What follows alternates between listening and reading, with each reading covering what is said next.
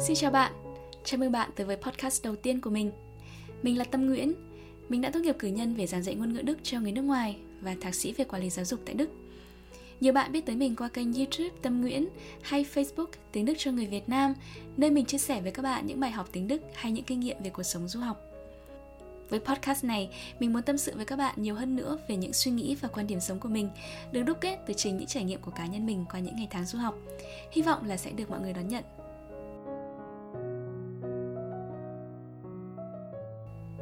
Khi tìm kiếm trên mạng về chủ đề du học, thông thường bạn sẽ tìm thấy nhiều bài chia sẻ về việc chuẩn bị tâm lý cho các bạn du học sinh trước khi bắt đầu cuộc sống tự lập ở một đất nước mới.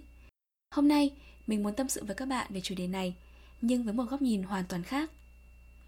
Với các bạn du học sinh, quá trình du học không chỉ giúp bạn mở rộng kiến thức, tích lũy kinh nghiệm mà còn có thể tiếp cận với nhiều văn hóa mới. Chính điều này sẽ khiến cho những thói quen, cách tư duy và nhìn nhận cuộc sống của các bạn ít nhiều bị thay đổi. Theo hướng tích cực hay tiêu cực, còn tùy thuộc cách mà bạn tiếp cận. Sự thay đổi này, dù muốn hay không muốn, cũng sẽ ảnh hưởng tới mối quan hệ trong gia đình.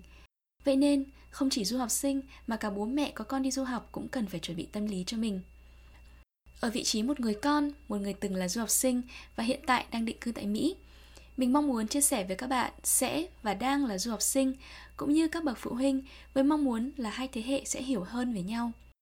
Nếu các bạn quan tâm tới chủ đề này, hãy cùng lắng nghe podcast nhé.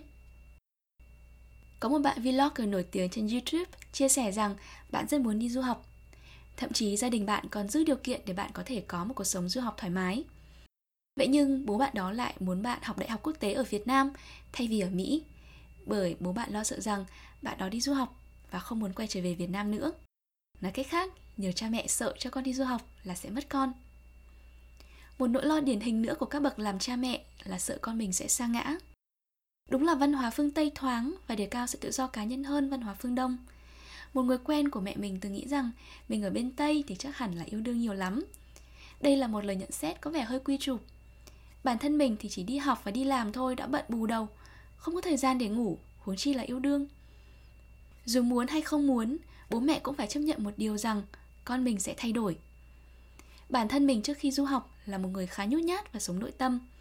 Mình không tự tin khi giao tiếp trước đông người, và không giỏi trong việc đưa ra ý kiến cá nhân. Nhưng việc học tập bên nước ngoài đòi hỏi sự chủ động và tư duy độc lập của người học. Chuyên ngành của mình đòi hỏi phải viết từ 1 đến 5 bài luận khoa học trong một học kỳ. Với mỗi bài luận, mình phải đọc hàng chục quyển sách và tài liệu chuyên ngành, sau đó tổng hợp kiến thức và đưa ra luận điểm. Phương pháp học này khiến cho người học phát triển được tư duy phản biện và khả năng suy nghĩ độc lập. Điều này khiến cho mình trở nên tự tin và giao tiếp xã hội tốt hơn. Còn ở Việt Nam, mình lớn lên ở một thế hệ mà thước đo một đứa trẻ là học giỏi, ngoan ngoãn và nghe lời. Trẻ con không được đưa ra ý kiến riêng và dù có ý kiến riêng thì cũng không được người lớn tôn trọng. Chỉ có trẻ con sai và phải xin lỗi, còn người lớn thì không. Bố mẹ luôn có tư tưởng kiểm soát con cái. Nếu con không làm theo ý mình muốn thì sẽ tức giận, sẽ phạt con, thậm chí đánh con thay vì giải thích đúng sai cho con. Bố mẹ yêu thương con, mua cho con cái này cái kia nhưng với điều kiện con phải học giỏi và nghe lời. Vậy nên khi con không làm được như kỳ vọng của bố mẹ, bố mẹ tỏ vẻ thất vọng về con ra mặt và nói những lời làm cho con buồn. Vậy nên, nhiều du học sinh khi trở về Việt Nam phải trải qua một cú sốc văn hóa ngược. Nhiều bạn bỗng nhiên trở nên lạ lẫm với những gì đã từng thân quen. Sự quan tâm của gia đình nhiều khi trở thành sự gò bó.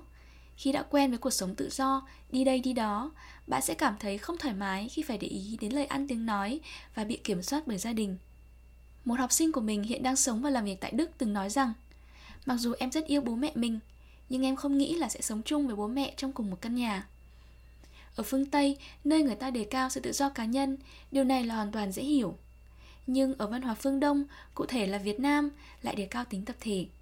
Chính sự khác biệt này sẽ dẫn tới nhiều mâu thuẫn giữa bố mẹ và con cái. Lời khuyên của mình dành cho các bạn du học sinh Sống trong một môi trường mới, bạn cần phải thay đổi để thích nghi và hòa nhập. Tuy nhiên, đừng để mình hòa tan. Bạn nên hiểu rõ giá trị của bản thân và đặt cho mình những giới hạn nhất định phù hợp với giá trị sống của mình. Điều này sẽ giúp bạn tránh được những cám dỗ và sự sa ngã trong cuộc sống. Còn với những bậc phụ huynh, cha mẹ luôn là nguồn động lực vô giá đối với con cái. Tuy nhiên, thay vì chiều chuộng, đáp ứng mọi nhu cầu của con từ khi quá sớm, các bậc phụ huynh nên tạo cho con thói quen tự lập ngay từ nhỏ và dạy con hiểu giá trị đồng tiền, hiểu chỉ có sự nỗ lực, cố gắng của bản thân mới có thể đem đến kết quả tốt. khi đã có một sự chuẩn bị vững vàng, con sẽ không gặp nhiều khó khăn với cuộc sống tự lập ở một đất nước mới. Cha mẹ nên là người bạn đồng hành và là người hướng dẫn, thay vì áp đặt cho con phải nghe lời. Hy vọng là qua những chia sẻ trong podcast này, bố mẹ và con cái có thể hiểu hơn về nhau. Nếu các bạn có bất kỳ câu hỏi, tâm sự hay mong muốn cho chủ đề tiếp theo, hãy viết cho mình dưới phần bình luận hay nhắn tin vào Facebook Tiếng Đức cho người Việt Nam. Mình rất mong sẽ tiếp tục nhận được sự ủng hộ của các bạn trong những podcast tiếp theo. Xin chào và hẹn gặp lại!